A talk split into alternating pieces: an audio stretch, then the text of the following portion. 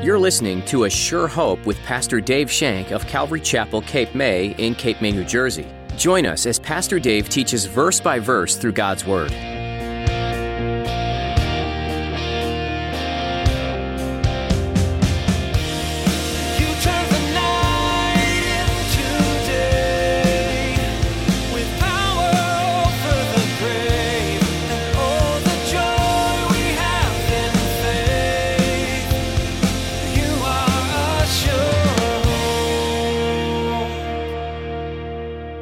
Every journey begins with our action. For example, the journey of faith. The journey of faith didn't start with you.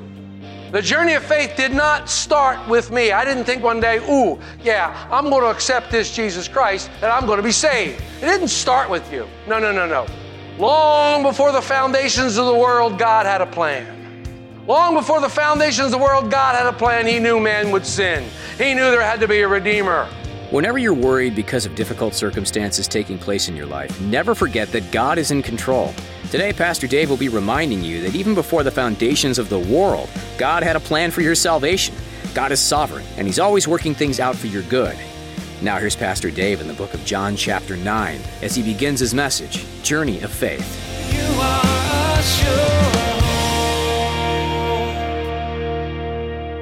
Jesus heard that they had cast him out. And when he had found him, he said to him, Do you believe in the Son of God? He answered and said, Who is he, Lord, that I may believe in him? And Jesus said to him, You have both seen him, and it is he who is talking with you. Then he said, Lord, I believe. And he worshiped him. Finish this saying for me, if you will. A journey of a thousand mile begin with a single step. At least that's what some Chinese philosopher observed many, many years ago. And his point in saying this was actually to encourage an action when you are facing a very daunting task that is before you and you can't seem to get going. And you're to take one step at a time. For example, I have a garage. And when I look into my garage, if there was a car in there, I probably wouldn't see it. The garage is a mess. It looks like it'd been hit by a tornado and then an earthquake. Everything's upside down and all over the place. And I often want to clean my garage out, but it's such a mess. To the point where the Western pest guy came over once, went in the garage, I had to tie a rope around him so I could get him back. The garage is horrible. It, it really is, but I want to clean it out. And every time I look to clean it, the task gets bigger and bigger and bigger and greater and greater and greater. So I have to remember that if a journey starts with uh, one step, a journey to remove a thousand pieces of junk and all kinds of stuff starts with one throw out. Just concentrate on one item that you don't want, pick it up and get rid of it. And then as you continue on, sooner or later the, the garage would become clean. Well, at least that's the theory. But not every journey begins with our effort. Not every journey begins with our action. For example, the journey of faith. The journey of faith didn't start with you. The journey of faith did not start with me. I didn't think one day, ooh, yeah, I'm going to accept this Jesus Christ and I'm going to be saved. It didn't start with you. No, no, no, no. Long before the foundations of the world, God had a plan. Long before the foundations of the world, God had a plan. He knew man would sin. He knew there had to be a redeemer. And Jesus said, Here I am, send me. I'll go. Long before the foundations of the world. And God sent his son as a man to come to earth, to walk and talk and to be with us. God incarnate, the man, Jesus Christ, the God, Jesus Christ.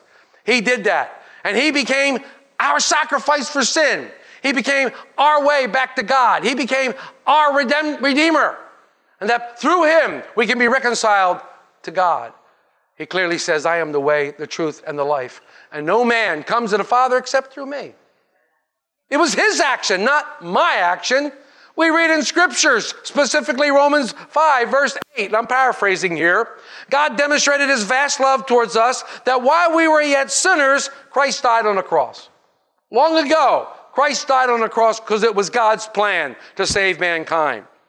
The Apostle John, when he wrote his first letter, 1 John it's called, he says this We love him because he first loved us. God demonstrated that love to us. God poured out that love upon us, and what do we do? We respond to that love. We respond to that love and we accept what Jesus did on the cross and we become born again. We have salvation. During the last several weeks, we've been studying chapter 9 of the Gospel of John.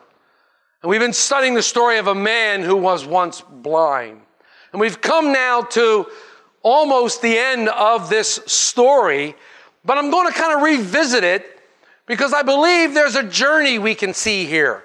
There's a journey of faith that this man has taken the entire time, and I want to point it out to you this morning. A blind man. What do we know about him? Basically, that he was born blind and his parents were still alive. That's all we know. We know nothing else according to Scripture. We don't know if the man ever felt cheated in life.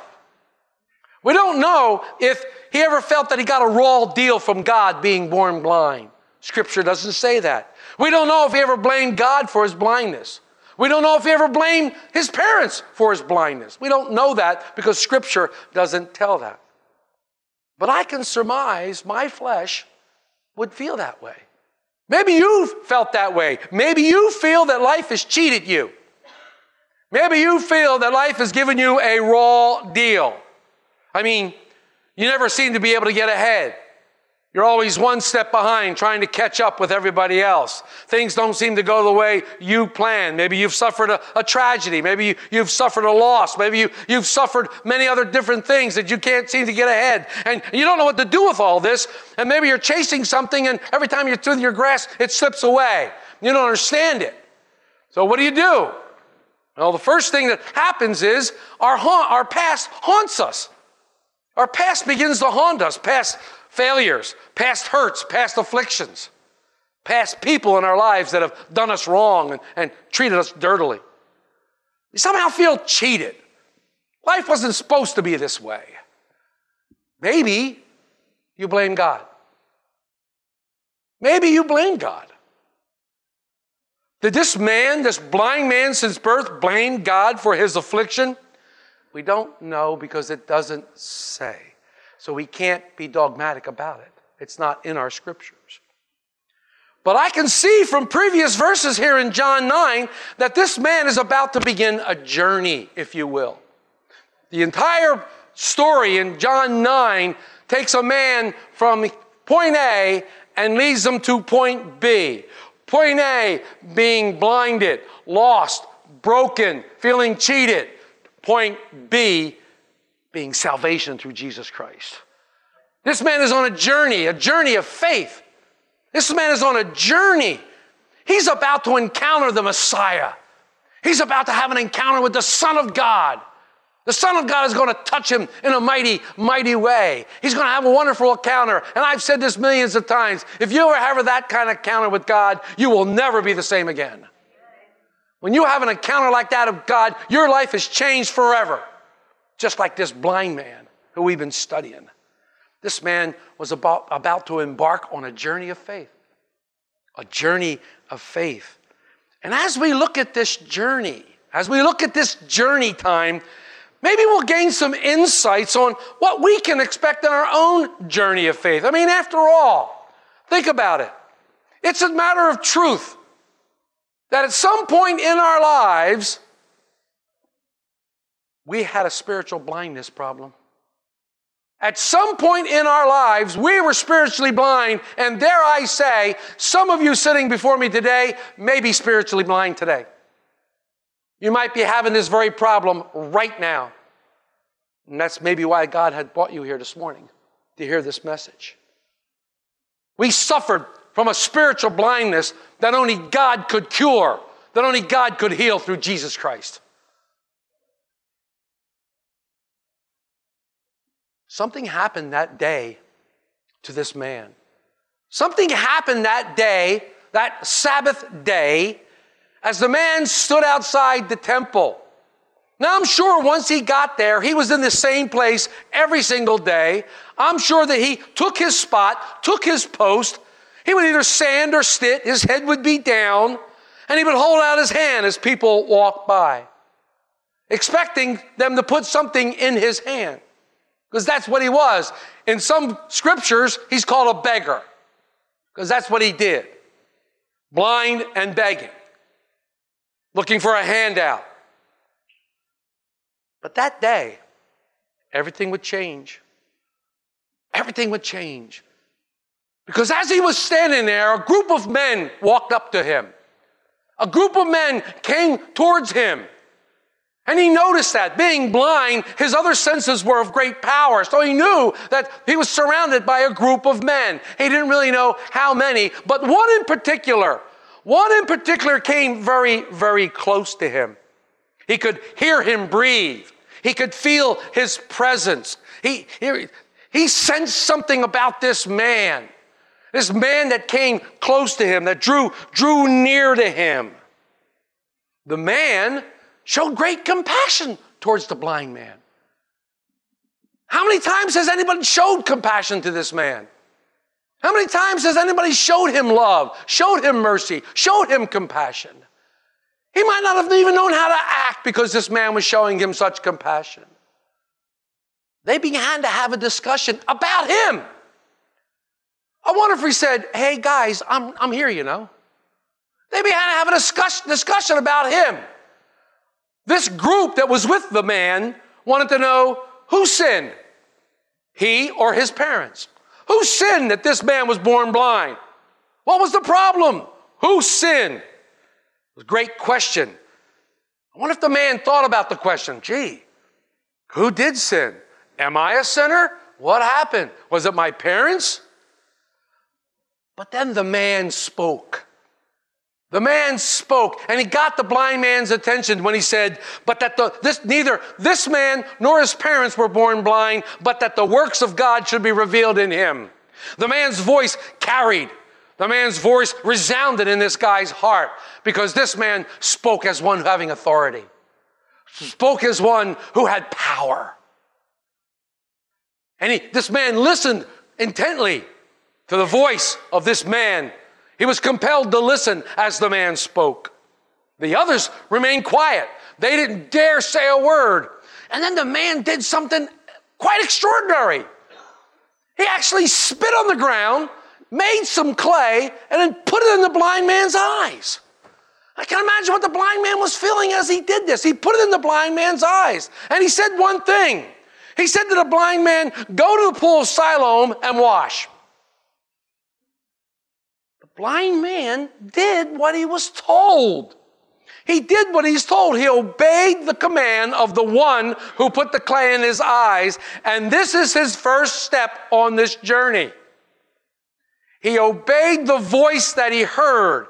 He took a step. Do you realize how much faith it took for that blind man to go down to that pool? Why am I saying this? At no point do we read in the entire of chapter 9 where Jesus said, Go to the pool of Siloam and wash, and you'll receive your sight. He never said that. All he said was, Go to the pool of Siloam and wash. That's all he said. It took great faith for the blind man to find his way to the pool of Siloam. It took great for, faith for him to dip his hands in the water and begin to wash his eyes. It took great faith to believe and trust in the words of a man who he never seen a man that he only heard his voice. It took great, powerful faith. He acted upon the words, and by faith he went and he washed. I'm thinking of Abraham. I'm thinking of Abraham, who is the father of faith. Abraham believed God and it was accounted to him as righteousness. God called Abraham out of the Ur of the Chaldees and said, Hey, buddy, I want you to go with your family to a place that I'll show you. Get up, Go to a place that I'll show you. And Abraham left. Abraham got up and went. That's incredible. That is incredible. Such faith to know that you're being led by the Lord. The neat thing about it is that the blind man was rewarded for his obedience, wasn't he? He was rewarded for his obedience and his trusting in the one who told him to go and wash. He goes, he washes, and voila, he sees. Can you imagine? Can you imagine? Don't get hung up on the voila. Just get hung up on the fact that he looked around. Can you imagine that? He was blind since birth, and all of a sudden he sees a blue sky. All of a sudden he sees a tree. All of a sudden he sees a bird. He sees everything. You can't imagine what he saw for the first time ever. Can you imagine the joy in his heart being healed of blindness after all those years? Can you imagine the joy that overwhelmed him? The joy that was just bubbling out of him? I can imagine he ran home to his neighbors. He ran home to tell somebody. Isn't that what we're supposed to do when we have an encounter with Jesus Christ? We're supposed to run and tell somebody about it. Tell somebody. Remember the woman at the well? I met a man who told me about everything I ever did. Could this be the Messiah? This guy runs to his neighbors. He runs to them. His eyes are open and he sees them. He probably saw his neighbors for the first time. Oh, you're wearing that? No. And he looked at everybody. He saw everybody for the first time. He looked at his neighbors. They were astounded. What? Who is this guy? Looks like the blind. Who is this guy? It's me, guys. It's me. I can see. No, wait a minute. Who is this guy? It's me, guys. I can see. And then he says this great thing A man called Jesus made clay, anointed my eyes, and said to me, Go to the pool of Siloam and wash. So I went and washed, and I received my sight. Somehow, he says, the man named Jesus. Another step of faith. Another step of faith. Jesus, the man. Jesus was clearly a man. It's a historical fact, folks, that Jesus was alive. He was a man. It's a historical. There is a historical Jesus. It's a historical fact. His journey of faith takes another step. A man called Jesus. There was something about that name. There was something about the name of Jesus. There was something about that when you said that that got power. There was power consumed. The name of Jesus. We sing, there is power in the name of Jesus to break every chain, to break every chain. There's power in that name. It's a name like no other name. And at the name of Jesus, every tongue will confess, every um, person will kneel and bow because Jesus is Lord. At that name of Jesus. And just saying the name, he get goosebumps. And sometimes I say the name and I get goosebumps. There's such power in that name. There's healing in that name. There's salvation in that name. There's such a wonderful, wonderful thing. Jesus, Yahshua, Jehovah is salvation.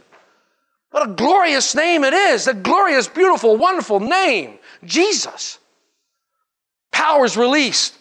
The neighbors have no idea what to think of this poor guy. They discount him altogether, so they got to take him to the guys behind the curtain. They got to take him to the Pharisees, the one who were manipulating everything. This healing caused tremendous controversy. This healing of this blind man caused tremendous controversy because it took place on the Sabbath. It disobeyed a man made law. It didn't disobey God's law, remember the Sabbath and keep it holy. It disobeyed one of man's 600 and some odd laws about the Sabbath. That you can't wear these, can't do that, can't do this. It disobeyed their laws. They couldn't believe that this man, this Jesus, was from God because he broke the law concerning the Sabbath. They continued to question the blind man about this encounter. What do you know about this guy? What do you know? I love the blind man's answer. He's a prophet. Another step of faith. Another step of faith. Jesus went from being a man, and now he's a prophet. He's a prophet. There's a step of faith here. There's a progression here. You can see it. He's a prophet. Yes, Jesus is a man. Yes, Jesus was a prophet. But the sad part about it is there are many, many religions that stop right there. Yes, Jesus was a man. They won't argue with you. They won't argue that Jesus was a man, and they won't argue with you that Jesus was a prophet. That's it. They won't go any further. They will not go any further. But Jesus is so, so much more. So, so much more. I'm here to declare that to you today. The Pharisees were so confused, they even drag in the man's parents. They pull the man's parents in. Is this your son? And how did he receive his sight? The parents backpedal. Yeah, he's our kid, but we don't know how he got his sight. Ask him. Ask him. The, parent, the, the Pharisees continue to hammer away at Jesus, even to the fact of calling him a sinner. Why was he a sinner? He broke the Sabbath. He was a sinner because he broke their Sabbath law. But the blind man, the guy who now sees with all his might, countered everything they threw at him when he said to them, The one thing I know, the one thing I know, that once I was blind, now I see. This was a fact that was irrefutable. They couldn't deny it. The man saw. They could not deny this. It was right in front of them. How could they say it? This was pure fact. No one could deny it. The miracle had happened. The man had his sight. But they weren't satisfied. Once again, they said, So, how did he open your eyes? you know, there was a heated exchange here, and the man asked the Pharisees, Well, do you want to be his disciples? And then they reviled him. And they reviled him. This man's born blind. Faith takes another step. Listen to the words. He takes one more step. He says, If this man were not from God, he could do nothing. So he was a man, he was a prophet, and now he's from God. You see the progression that's happening here in the man's own words. He was from God. Exactly what Jesus had been telling the Pharisees since the beginning of the Gospel of John. He was sent by the Father. He didn't come on his own. He was sent by the Father. The Father had sent him. And he was going back to the Father. He had told them time and time and time again. What did the Pharisees do? Well, you know the Pharisees, when they're uh, pushed into a corner, they always come out swinging hard. Uh, okay, you're out of here. That was, their, that was their solution. Throw the man out. Because he said Jesus was from God. He said Jesus was from God. He agreed with others instead of agreeing with the Pharisees. The Pharisees were the type of religious leaders that you agree with us or you don't agree with anybody else. It's either our way or the highway. You want to take the highway? Goodbye. See you later. Now, this man is thrown out of the temple. This is horrendous. This is horrible for this poor guy. He can't go pray. He can't fellowship with God's people. He has no connection with God. He has no place where he can go and meet God. He can't take a sacrifice into the temple. This was horrible for the God. He was excommunicated. He was an outcast. If he was walking down the street and they saw him, they'd cross the street. They treated him as bad as they treat Gentiles, as bad as they treat women. They treated him horribly. They threw him out of the temple. This was a terrible, terrible thing. He was an outcast. He was an outcast. We don't know where he went after this, but we do know that Jesus sought him out. And this is where we begin in verse 35. Didn't think I'd get there, did you? Oh, ye of little faith. Jesus heard that they had cast him out, and when he found him, Jesus goes and finds the guy. You are a The book of John covers Jesus' life and ministry here on earth, but the book begins long before Jesus was born in a manger. He existed with God the Father from the start. So many other religions have some figure they look to or commemorate, but none of those mere men accomplished what Jesus did. Jesus came as a man and died, but then he came back to life because he's God. No other man can claim that remarkable feat. Only God could do this, and therefore, the only true one to follow is Jesus. What might be holding you back today in believing all that God says He is and does? If you have some questions you'd like answered, we'd be happy to try and answer these questions or pray with you about what's weighing on your heart. Please don't hesitate to call us at 609 884 5821. Again, that number is 609 884 5821. Keep looking to Scripture for answers and know that we care about the journey you're on. We're so glad you tuned in to A Sure Hope today. You can hear more messages like this one from Pastor Dave at our website. Just click on the Messages tab when you visit ASureHopeRadio.com. We'd love to meet you too. Find out how you can join us for worship at Calvary Chapel Cape May by visiting ASureHopeRadio.com. You'll also find us on Facebook and YouTube. Links for both are at ASureHopeRadio.com. There's more to learn from the book of John next time, so be sure to join us again on another edition of A Sure Hope.